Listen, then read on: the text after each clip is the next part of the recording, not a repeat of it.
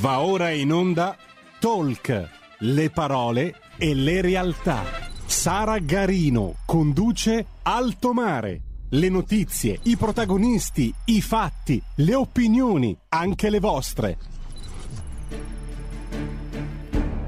Vi ricordo solo al volo i numeri per intervenire in diretta, li vedete anche in sovrimpressione 02 92 94 7222, se invece volete scriverci un WhatsApp 346 64 27 756 e la linea va subito alla conduttrice Sara Garino. E grazie, grazie mille al nostro Federico, anche quest'oggi al timone della regia di Radio Libertà. Ben trovati a voi tutti. Federico ci ha già ricordato i numeri, io vi ricordo come di consueto come e dove potete seguirci www.radiolibertà.net, la nostra web tv, la modalità DAB, l'applicazione scaricabile per cellulare e tablet, i canali social di Radio Libertà, quindi YouTube e Facebook, nonché il canale 252 del digitale terrestre, comodamente dal vostro televisore. E ora la parte più importante, tema e ospite della diretta di quest'oggi è tornato a trovarci il professore Eugenio Capozzi, professore ordinario di storia contemporanea all'Università di Napoli, Suor Orsola Benincasa. Professore, ben trovato. Grazie, buongiorno, ben trovata a lei. Grazie mille per essere tornato a trovarci in alto mare, professore. Abbiamo detto docente di storia contemporanea, ma, ma, mi manca una specifica, anche autore saggista, in particolare autore del saggio Storia del mondo occidentale, cosa resta dell'età globale, che quest'oggi andremo per l'appunto a presentare, edizioni Rubettino. E allora, professore, dato che il titolo del suo libro e anche il titolo della puntata di oggi l'abbiamo mutuato, partiamo proprio da qua, partiamo proprio dal titolo. Ce lo legge, ce lo commenta nell'ottica, in chiave di tutti gli eventi, di tutti gli stravolgimenti, vorrei dire, a cui stiamo assistendo in punto geopolitica. Sì, diciamo che eh, possiamo dire di vivere in un mondo post-occidentale perché il 1989, la fine della guerra fredda, è stata la fine di un lungo periodo di vari secoli, diciamo dalla fine del Cinquecento fino alla fine del Novecento, in cui eh, gli avvenimenti fondamentali del mondo eh, per l'assetto di potere economico, politico, culturale, militare sono stati eh, incentrati sull'Europa e sulla cultura di origine europea è, un, è stato il periodo dell'espansione dell'Occidente, eh, prima delle potenze coloniali e poi dell'Occidente impegnato sugli Stati Uniti d'America. E questo periodo finisce con l'89 con la vittoria dell'Occidente contro il suo ultimo nemico, cioè l'ideologia comunista sovietica, e sembrava aprirsi un periodo di, di totale ulteriore dominio dell'Occidente, ma il trentennio e più che è passato Oggi, se vogliamo farne un consuntivo, ci dimostra che non è stato così. Il trentennio dell'epoca che noi chiamiamo era della globalizzazione, l'epoca post guerra fredda, è stato un periodo in cui anzi eh, il, l'egemonia dell'Occidente del mondo si è eh, ristretta, eh, il, l'assetto di potere economico, politico e militare nel mondo si è redistribuito, c'è stato un ridimensionamento dell'Occidente a favore di altri poli di potere economico e politico e quindi noi siamo qui oggi a fare i conti con un mondo che è strutturalmente multipolare, strutturalmente multipolare, anche se molti occidentali avevano pensato alla fine della guerra fredda che fosse diventato un mondo ulti- multipolare, eh, scusi, unipolare. unipolare. Il mio libro è un tentativo di riassumere questo ultimo trentennio di storia mondiale a partire da questa constatazione. Il mondo che, secondo alcuni, avrebbe dovuto essere unipolare, invece è diventato stabilmente multipolare. Questo è un dato di fatto, è una realtà con cui bisogna fare i conti e con cui l'Occidente deve fare i conti se vuole sopravvivere in futuro uh-huh. e se vuole portare avanti i suoi principi e i suoi valori. Assolutamente, professor Capozzi, su questo ci torneremo perché ne parla approfonditamente nel libro. Vorrei però fare con lei ancora un passaggio. Sin dal primo momento in cui mi ha, mi ha presentato questo testo mi ha colpito quell'età globale, globale, globalizzazione. Subito nella mia testa si è aperto, come si suol dire, un pop-up con la scritta Fukuyama quindi globalizzazione come fine della storia. Ecco, in quest'ottica, professore, come legge o rilegge meglio l'ultimo trentennio della storia mondiale e occidentale in particolare, come ci ho appena detto? Sì, la globalizzazione è stata o è, su questo possiamo discutere se sia ancora in corso il processo di espansione della globalizzazione, è stato un accentuato processo di interdipendenza e di interconnessione eh, tra le varie aree del mondo. Un processo che in realtà era già in corso nel Novecento e che anche durante la guerra fredda all'interno dei due blocchi è proseguito. Negli anni Ottanta in Occidente già c'era un altissimo grado di globalizzazione economica, eh, istituzionale eh, e quindi eh, con la fine della guerra fredda questo processo è continuato e si è accentuato. Però attenzione, come è stata letta da molti osservatori occidentali, lei ha fatto giustamente il nome di Francis Fukuyama, la, eh, il, il, processo di globalizzazione che eh, si è andato espandendo dopo la fine della guerra fredda. È stato letto all'inizio prevalentemente come una occidentalizzazione del mondo e come un processo di integrazione inevitabile che sarebbe andato avanti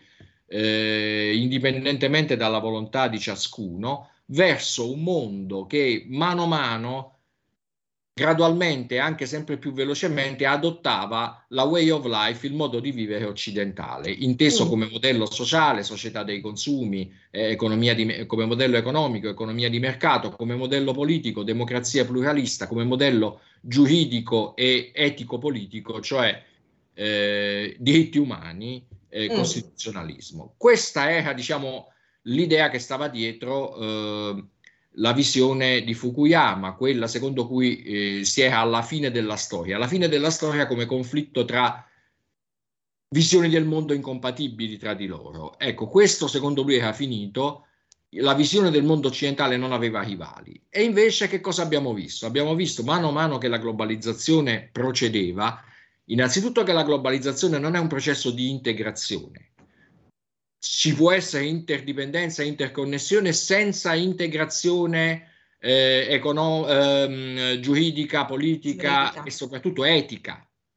Uh-huh. Eh, il mondo non è andato convergendo sugli stessi principi, anzi è diventato più conflittuale, più conflittuale dal punto di vista economico, più conflittuale dal punto di vista politico e militare, i conflitti sono accentuati, e soprattutto più conflittuale dal punto di vista degli scontri tra civiltà, tra identità tra identità che non sono, al contrario di quanto pensavano molti osservatori occidentali Fukuyama in testa, non sono solubili le une nelle altre, non sono solubili, diciamo, nella coine occidentale. Le identità resistono, le identità sono eh, dei, dei noccioli duri, dei fondi rocciosi della storia e quindi noi ci troviamo di fronte, come ha giustamente invece detto Samuel Huntington, di fronte a un mondo pluriciviltà e dobbiamo eh, realisticamente accettare questo fatto, cioè che il mondo, per quanto noi possiamo vedere, non si occidentalizzerà mai completamente e che alcuni processi di modernizzazione, di tecnologia e anche di società dei consumi adottati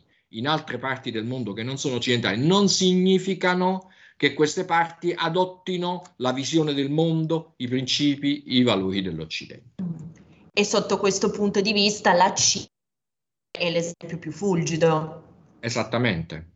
La Cina è l'esempio eh, primario. Quando ci, nel 1989 ci fu la caduta eh, del comunismo sovietico, molti occidentali pensavano che la Cina si avviasse su una strada simile, anche se eh, nella estate di quell'anno c'era stata la repressione di Tiananmen. Si diceva Tiananmen è stato un momento prematuro, ma poiché la Cina ha adottato, eh, sta adottando sempre più delle riforme in senso de- dell'economia di mercato, l'economia di mercato prima o poi porterà mm. inevitabilmente alla liberalizzazione e alla democratizzazione. Questo è ciò che pensavano gli americani e il, più autorevole, cioè il presidente statunitense Clinton che negli anni mm-hmm. 90 fece di tutto per far entrare la Cina nel WTO, eh, prima nel GATT e poi nel WTO e nel 2001 infatti la Cina è entrata nel, eh, a pieno titolo nel club delle grandi economie di mercato al pari di quelle occidentali, è stata ammessa nella governance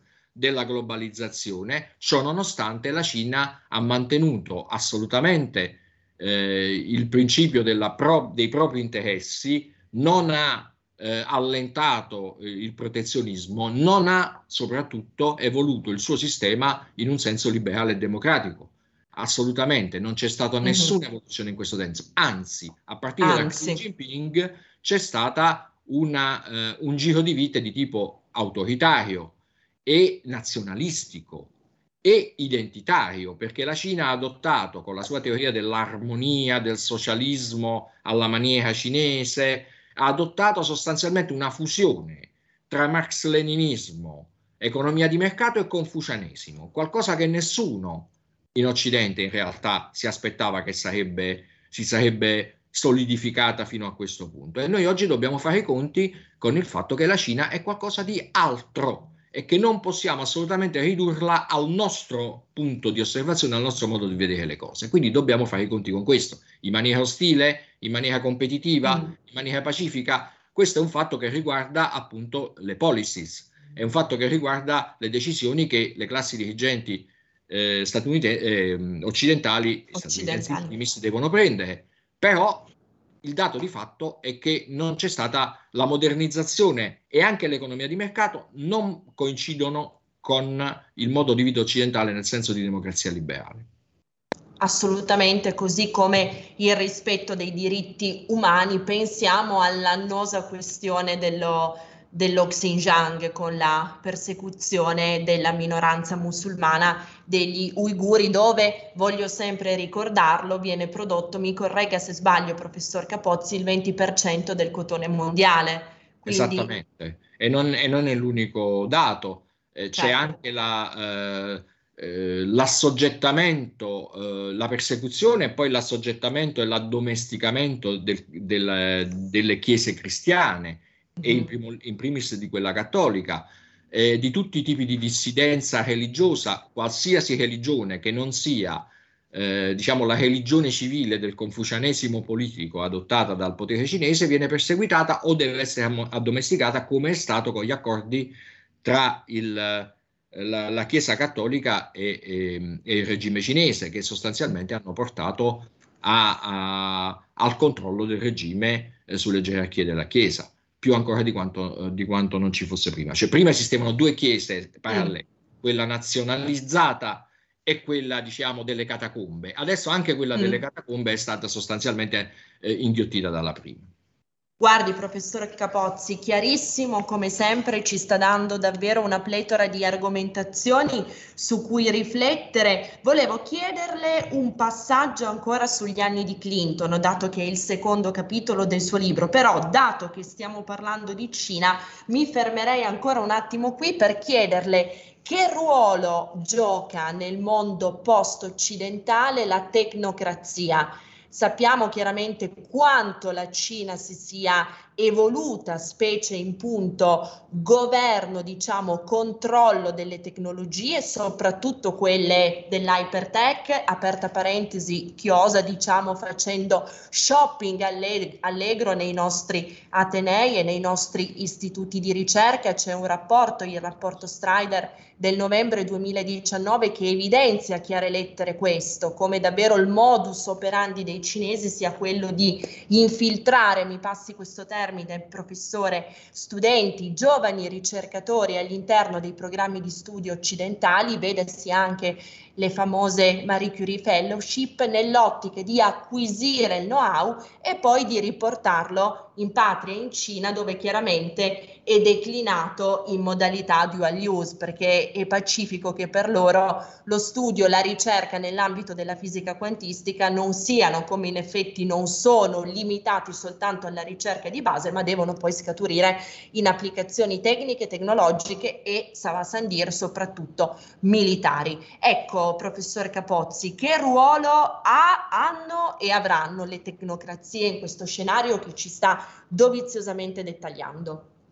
Allora, eh, la Cina eh, attualmente, eh, quelli che la studiano bene, hanno maturato eh, molte osservazioni che portano a questa conclusione. È un regime che unisce eh, un aperto autoritarismo con la censura, con il controllo, con la, un regime che adotta la tecnologia per la sorveglianza e per la repressione del dissenso in maniera capillare, che è anche un regime paternalistico nel quale eh, eh, il partito che svolge una funzione di, di dirigista eh, di direttore d'orchestra diciamo, dell'economia che indica all'impresa, pur lasciando ad essa all'impresa privata, pur lasciando ad essa il profitto, indica gli obiettivi fondamentali, le priorità, i settori nei quali investire e partecipa spesso a queste, a, alle imprese. Ebbene, in questo sistema dirigistico eh, c'è anche un aspetto paternalistico in cui eh, le classi dirigenti eh, locali eh, politiche e le classi dirigenti delle imprese, le classi dirigenti del mondo intellettuale delle università vengono cooptate all'interno del partito di governo. Eh, vengono scelti, diciamo, con una logica diciamo, meritocratico-efficientista, eh, al, vengono messi all'interno della classe dirigente. Questo fa sì che eh, eh, l'autoritarismo del Partito Comunista Cinese sia notevolmente infiltrato da una concezione tecnocratica ed efficientista.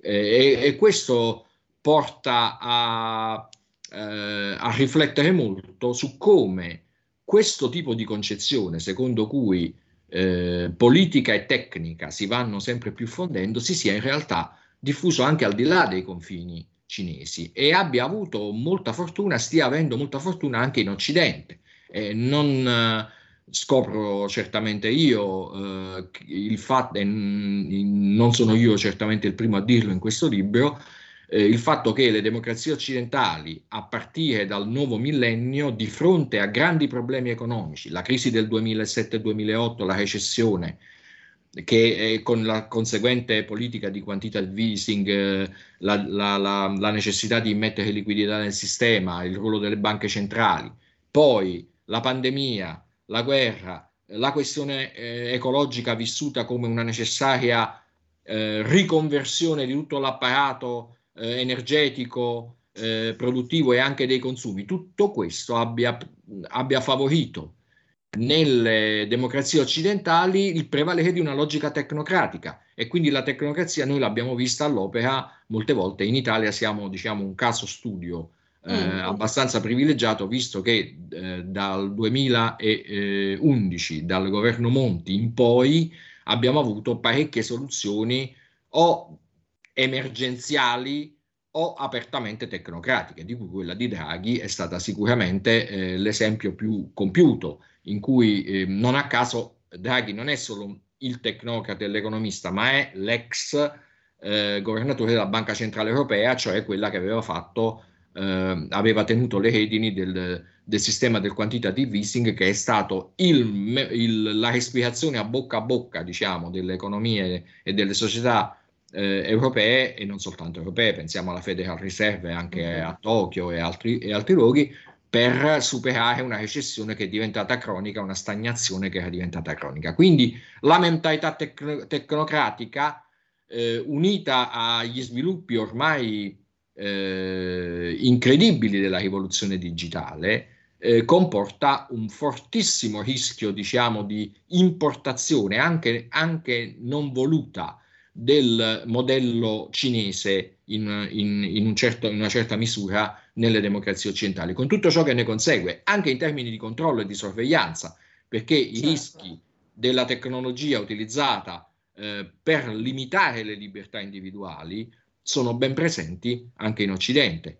Eh, noi abbiamo avuto, io dico spesso, eh, tre rivoluzioni digitali nel giro di 40 anni, quella del personal computer, quella di internet, quella dei social, delle app e dei device che ha trasformato ognuno di noi in un terminale digitale.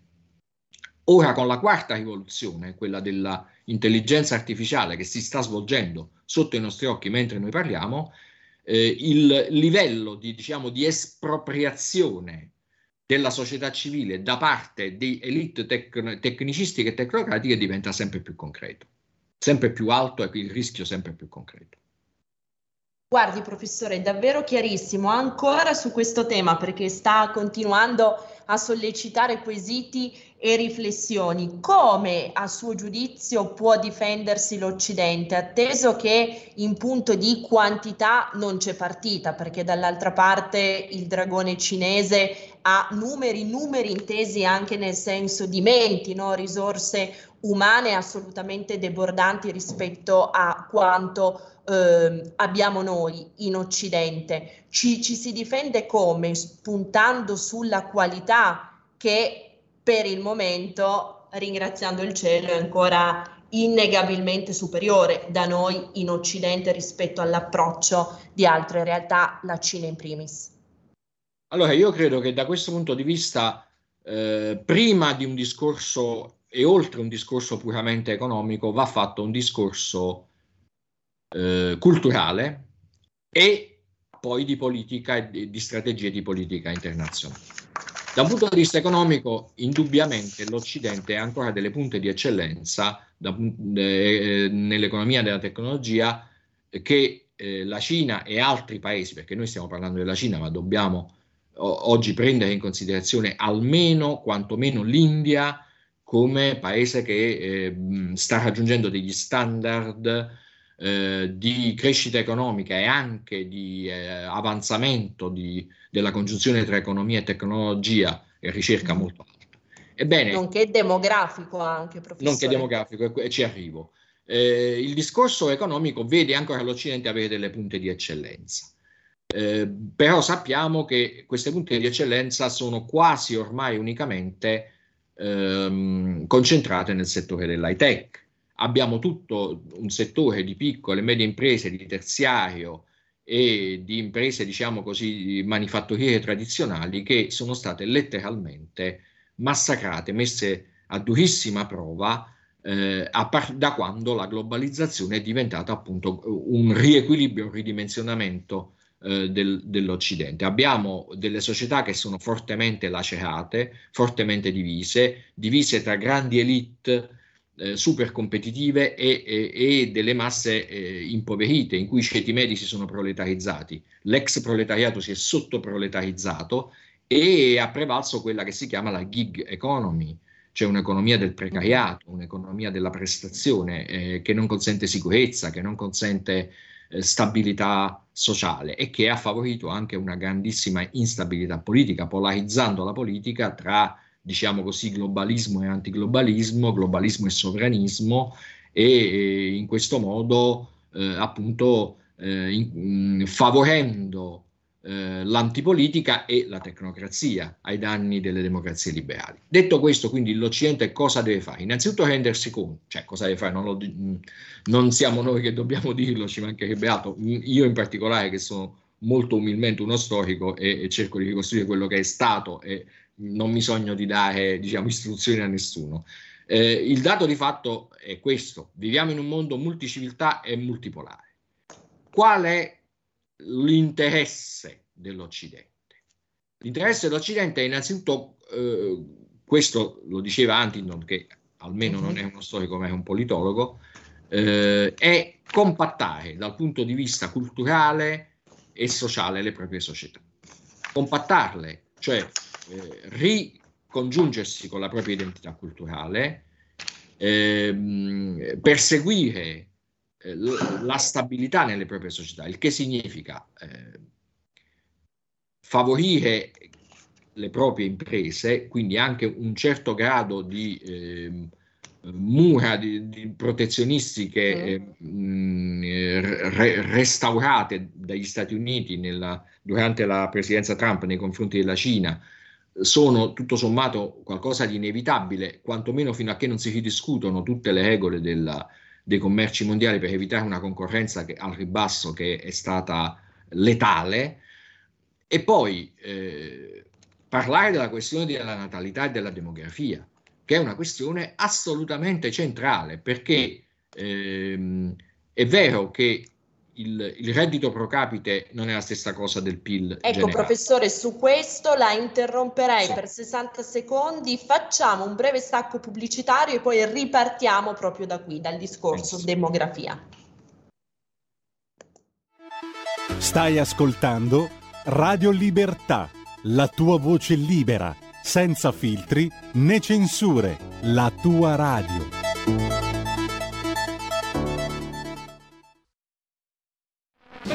Oggi finisce il periodo di trasmissioni sperimentali a colori e inizia quello delle trasmissioni regolari, come deciso dal Ministero delle Poste e Telecomunicazioni. Cambia il giorno, cambia l'orario per la nostra Gabriella Monti con Mi ritorni in mente ogni mercoledì dalle ore 15 solo su Radio Libertà. Bacini, bacetti, baciotti. Buonasera signorina, kiss me goodnight.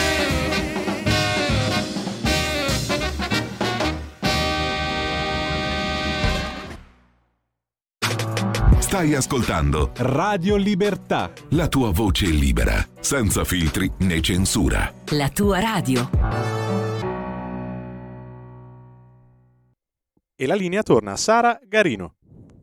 Grazie, grazie mille Federico. Io rimpallo subito il microfono al professore Eugenio Capozzi, lo ricordo, ordinario di storia contemporanea presso l'Università di Napoli, Suor Orsola Benicasa, autore del libro Storia del mondo post-occidentale, cosa resta dell'età globale, attraverso il quale oggi come un viatico stiamo ripercorrendo, leggendo, interpretando quelli che sono le fattualità più significative, più cruciali del momento presente. Allora, professore, ah, ecco, prima della pausa pubblicitaria diceva sono uno storico, abbia pazienza se... Ah, ecco, benissimo Federico, intanto vediamo proiettata anche la copertina del libro.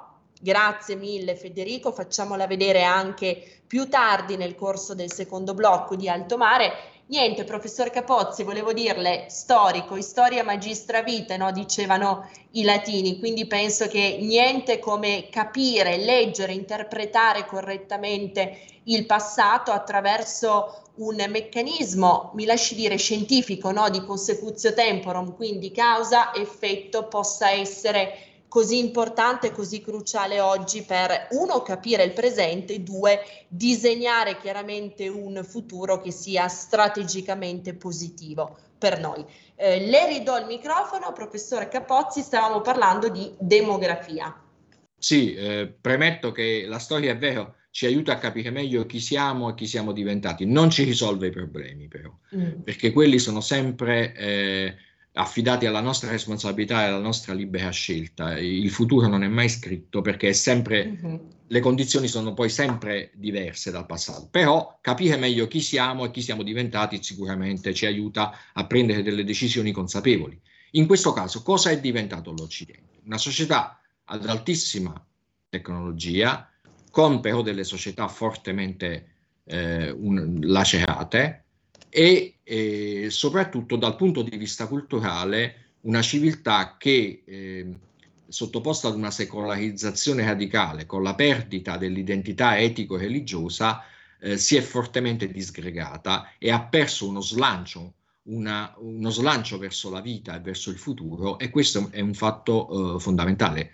L'emergenza demografica eh, che contrariamente a, quanto alcuni dissennati pseudoambientalisti sostengono, non è l'eccesso di popolazione, ma è la mancanza di popolazione, senza la, qua, eh, popolazione senza la quale non c'è crescita, non c'è futuro, non ci sono idee. L'invecchiamento della popolazione ha conseguenze economiche enormi e negativissime. Mm-hmm. Ebbene, questo non è solo dovuto a quelle che sono ovviamente anche temi politici spiccioli, il welfare, la mancata politica di, eh, diciamo, di favore alla maternità e alla paternità, tutte queste cose che ben conosciamo, è mai dovuta fondamentalmente a una questione eh, etico-religiosa e, e spirituale e culturale. Come ha giustamente detto Papa Francesco qualche giorno fa, gli stati generali eh, della natalità, della natalità. È, una, è una società della tristezza.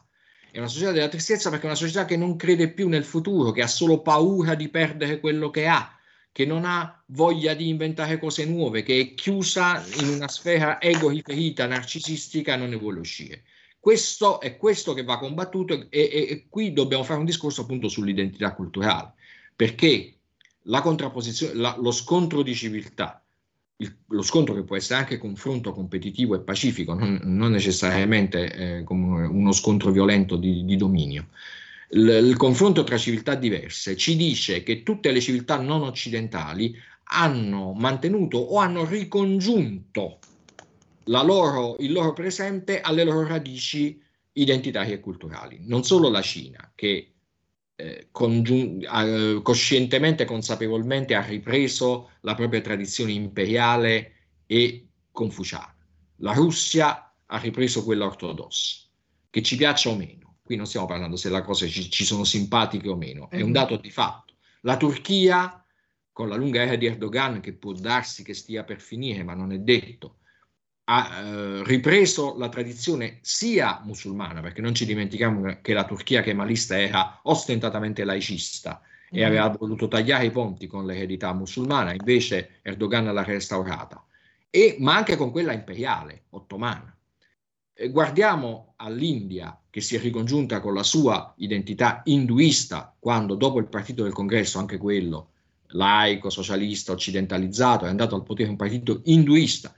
Che cosa ne, ne è derivato? Economia di mercato sì, tecnologia sì, ma legame con le radici. Ecco, in mezzo a questo quadro, l'unica civiltà che non si vuole porre nelle sue classi dirigenti il problema di mantenere, ricongiungere un legame forte con le proprie radici culturali e spirituali sembra l'Occidente. È l'unica civiltà in cui si crede che si possa vivere in una civiltà completamente priva di religione e poi si coniano continuamente nuove religioni. Il politically correct è mm-hmm. una continua fucina di religiosità idolatriche come è l'ambientalismo eh, dissennato che noi vediamo trionfare oggi, una sorta di culto dell'ecosistema, dell'antiumano. Un'idolatria green. Di idolatria green che è, è, il frutto di una mancanza di, una mancanza di religione, ma si, dirà, si può ricostruire ehm, per mano di legge eh, come dire, un, un qualcosa che, non, che nelle menti e nei cuori non c'è più. No,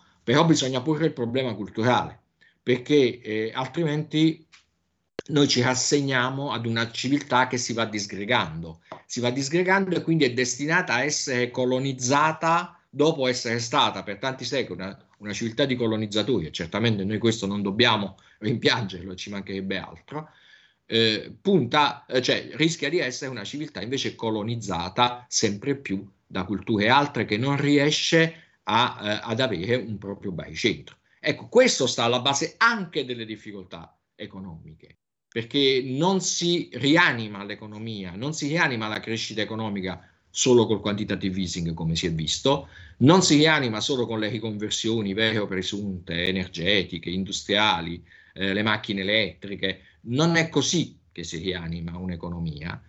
Rischiamo di andare in una stagnazione che diventa a tempo indeterminato, un impoverimento che diventa perenne e che chiama a sua volta autoritarismo perché società che si impoveriscono stabilmente, per essere governate, per evitare eh, i tumulti sociali che inevitabilmente ne conseguono, sempre più si affidano a dei poteri eh, più o meno apertamente dirigisti, centralizzati, autoritari, paternalistici per l'appunto, tecnocratici. E, e questo è un rischio in cui noi siamo già dentro e quindi bisogna cominciare, io credo, un discorso culturale mm-hmm. eh, mi, mi piace di echeggiare questa eh, contrapposizione che faceva il pontefice qualche giorno fa.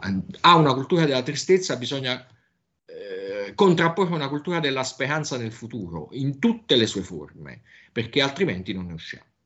Assolutamente, anche perché speranza nel futuro implica l'essere proattivi, l'essere entusiasti, il voler costruire qualcosa l'essere tristi, malinconici, nostalgici, indulgere nel politicamente corretto, sino alla cultura woke, alla cancel culture, ne parla anche lei nel suo libro Professore, significa davvero rattrappirsi e de facto rinunciare a quel futuro che evocava lei prima. Professor Capozzi, ci sì, sente? Non la sento, ah, non la sentivo più. Sì, sì, assolutamente concordo. De, sulla cultura woke e sulla cancel culture non mi, è, un tema che mi è, come lei sa, è stato oggetto dei miei studi. Eh, ho cercato di definire il politicamente corretto come una vera e propria ideologia che nasce mm-hmm. dal relativismo, che nasce, nasce dalla secolarizzazione radicale e ne deriva una, uno spappolamento della società in tante tribù che si, uh-huh. che si, contrappongono e si combattono tra di loro e questa è una deriva che porta necessariamente purtroppo delle conseguenze drammatiche. Dagli universi isola di Kant vorrei dire che erano tutt'altra cosa questi arcipelaghi di cui parla anche lei nel libro, questa frammentazione esponenziale quasi che chiaramente ricordando il buon divide e timpera anche questo di latina memoria favorisce poi soltanto chi dall'altra parte invece fa eh, di un blocco monolitico basato, come ci diceva poc'anzi il professore, sulla tecnocrazia, sul controllo paternalista, dirigista, forte e pressante, la propria, come dire, ragione fondativa e in questo senso anche le fondamenta di tutto un sistema di pensiero che è loro e che non deve diventare anche nostro, giammai.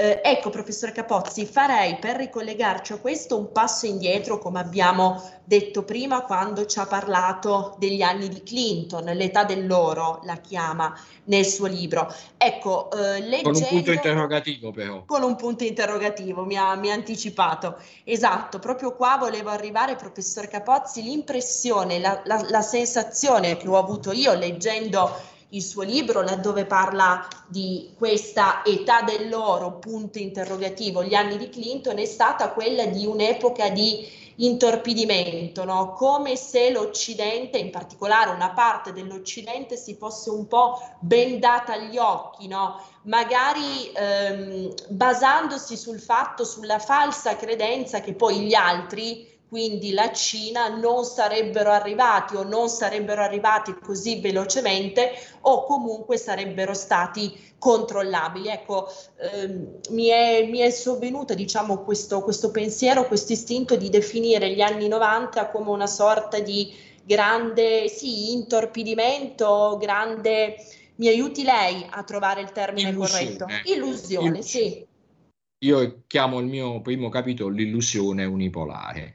E nell'illusione unipolare rientrava questa idea che è stata sintetizzata nel famosissimo, poi celeberrimo slogan coniato dalla campagna elettorale di Clinton eh, nel 92, It's the economy stupid, che non è una frase detta da Clinton, ma da uno dei suoi spin doctors, però è significativa che è, è, come dire, perché riassume lo spirito di un'epoca.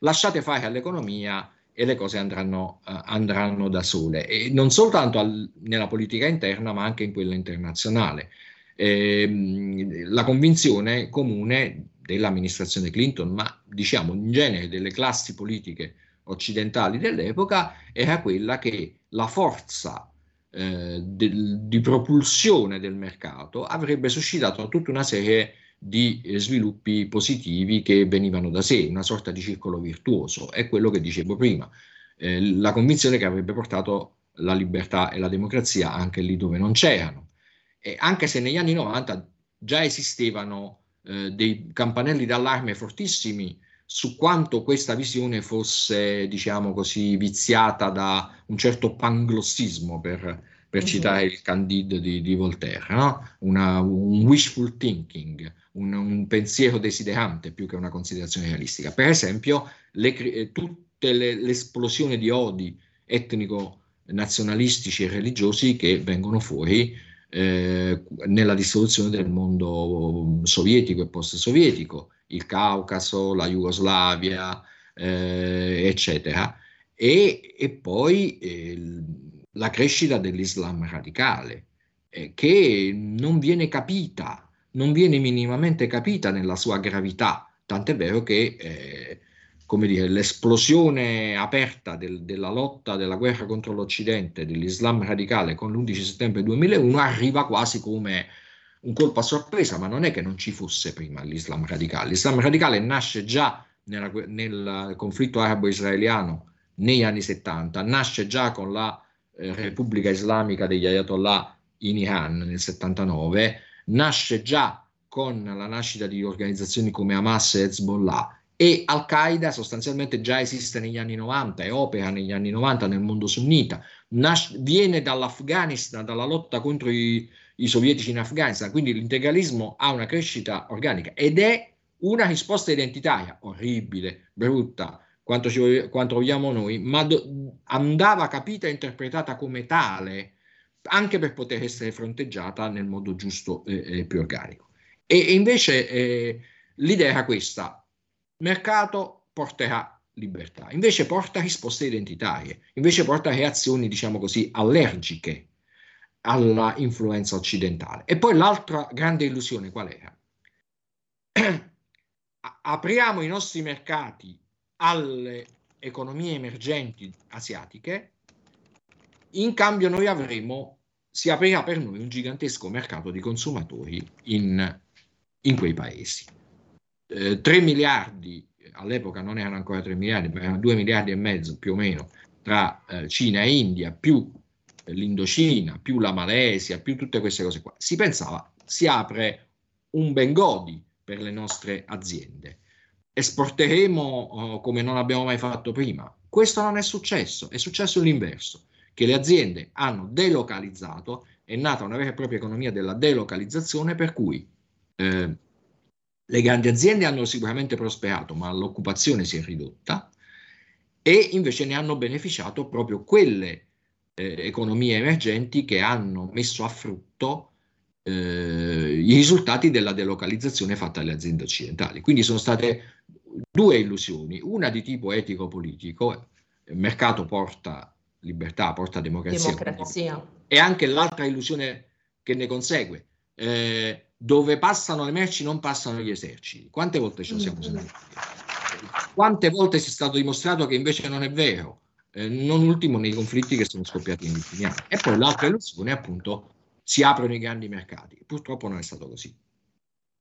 Assolutamente, professore Capozzi, chiarissimo. Allora, in questa carrellata, visto che stiamo utilizzando il suo libro Storia del mondo post-occidentale, cosa resta dell'età globale, voglio ricordare edizioni Rubettino come viatico per interpretare, per leggere, per discutere dei tanti stravolgimenti a cui stiamo assistendo e che come lei ci spiega chiaramente hanno delle radici profonde che vanno capite se vogliamo che la politica poi sia in grado di disegnare delle strategie efficaci ed, effic- ed, efficienti per correggere la rotta. Uno dei temi più pressanti dell'attualità naturalmente è quello che ruota attorno all'approvvigionamento di materie prime, a cui lei pure dedica un capitolo all'interno del suo saggio. Ne possiamo parlare, professor Capozzi, chiaramente con un focus su quelle che poi sono le direttrici principali che da qua si dipartono, l'ha anche citato prima, la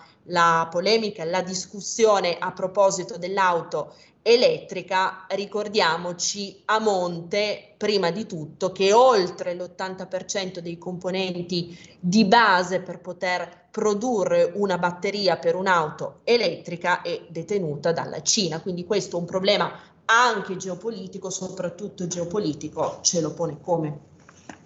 Sì, eh, per comprendere questo tema occorre partire da una domanda la globalizzazione, come noi l'abbiamo intesa come crescente interdipendenza, è finita o continua?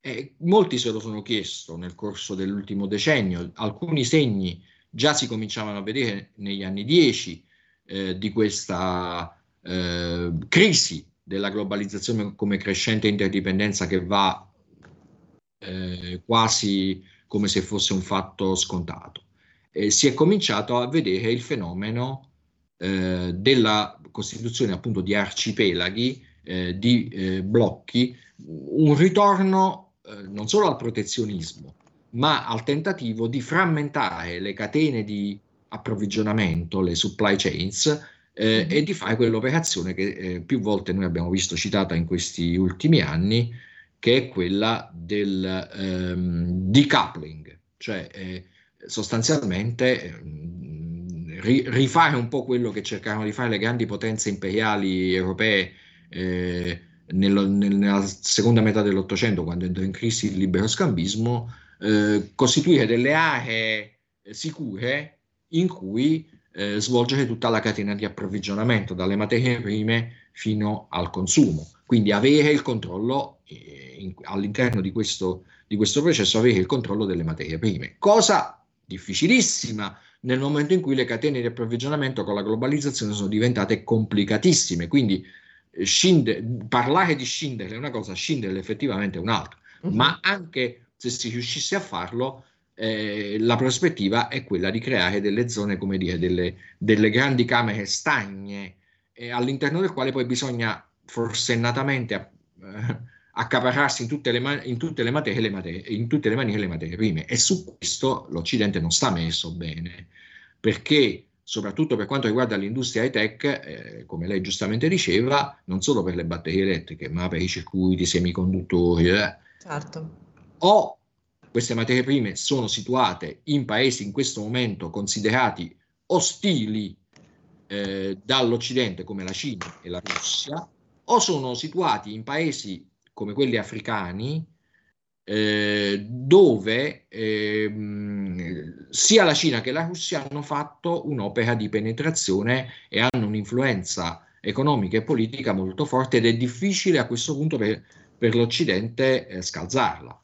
È chiaro che eh, la Cina che eh, negli anni 10 vara il programma della nuova via della seta, un programma sostanzialmente di egemonia eurasiatica mm-hmm. che parte dalle grandi vie di comunicazione, dalle grandi infrastrutture, cerca di fare con l'Europa quello che stava facendo con l'Africa, cioè costruzione di grandi infrastrutture e quindi egemonia politica conseguente. L'Occidente ha fermato questo, questa tendenza, questo incantamento nel quale, non ce lo dimentichiamo, l'Italia cade firmando il famoso memorandum uh-huh. eh, sulla via della seta nel 2019 che adesso non si sa, è una patata bollente in mano al governo e non si sa come deve essere considerato, in qualche modo si cercherà di metterlo su un binario morto, ma eh, eh soprattutto eh, quello era il punto culminante di un'operazione di, di egemonia che però eh, esiste comunque, eh, per, proprio perché in un clima di crescente eh, separazione in camere stagne di ciò che una volta erano i mercati che erano strettamente interdipendenti, l'Occidente eh, è in una situazione di grossa difficoltà. Guardi, professor Capozzi, grazie, grazie davvero per questa cavalcata che ci ha fatto fare oggi. Naturalmente non abbiamo esaurito gli argomenti, quindi è invitato sin d'ora per una prossima puntata perché eh, purtroppo... Grazie, grazie professore. Purtroppo diciamo gli avvenimenti geopolitici, i fatti di cui discutere e sui quali approfondire sono davvero molteplici in questo periodo e come sappiamo non sempre positivi, anzi quasi mai positivi, quindi è necessario che i riflettori siano sempre ben accesi, non soltanto diciamo sulle dinamiche macro sotto gli occhi di tutti, pensiamo alla guerra fra Russia e Ucraina, ma anche su tutti questi legami, su tutte queste connessioni di cui magari si parla meno, ma che sono ugualmente cruciali e centrali, se vogliamo, come abbiamo detto più volte nel corso di questa puntata, saper leggere correttamente il presente e pianificare, disegnare strategicamente un futuro migliore. Allora, professor Capozzi, prima di salutarla, chiederei a Federico di proiettare la locandina di un evento di giovedì 18 maggio che come radio Libertà seguiremo in diretta dalle 9.30 alle 13.30 istruzione e formazione, leve strategiche per il mercato del lavoro, un evento organizzato in sinergia con Feder Terziario di cui Radio Libertà e Media Partner. Parleremo di questo famoso mismatching, disallineamento tra quelle che sono le richieste, le necessità delle nostre attività produttive di eccellenza, sottolineiamolo come anche rappresentava poc'anzi il professor Capozzi e quello che è il mondo della, de, dell'istruzione, della formazione, non sempre oggi, anzi quasi mai ci dicono i dati, pienamente aderente alle richieste per l'appunto del, del nostro mercato del lavoro, specie per quanto concerne quei segmenti legati all'high tech, ma penso anche allo spazio in cui pure l'Italia primeggia e dei leader assoluto a livello internazionale. Vedete, i tre panel si avvicenderanno tecnici, esperti, analisti politici. Voglio ricordare il professor Blangiardo, già presidente dell'Istat, chiuderà la mattinata il panel politico, come la politica risponde alle nuove sfide del mercato, dall'istruzione all'educazione alle imprese, interverranno Giuseppe Valditara, ministro della pubblica istruzione e del merito, Alberto Gusmeroli, presidente della decima commissione attività produttive della Camera e Giulio Centemero, membro della sesta commissione Finanze della Camera dei Deputati per un focus specifico su quello che è il tema pur cogente dell'educazione finanziaria. Quindi ci sentiamo in diretta giovedì dalle 9.30 alle 13.30 con me e con il collega Giuseppe De Filippi, vice direttore del TG5. Vi ricordo, Radio Libertà sarà media partner dell'evento. Intanto, professor Capozzi, grazie, grazie, grazie di nuovo per questa eh, puntata odierna. Ci rivediamo prestissimo. Al nostro pubblico, naturalmente, dico di non cambiare frequenza, anche se ormai siamo in DAB, come sapete, perché i programmi della vostra radio Libertà continuano. Alla prossima puntata. Arrivederci. Avete ascoltato Alto Mare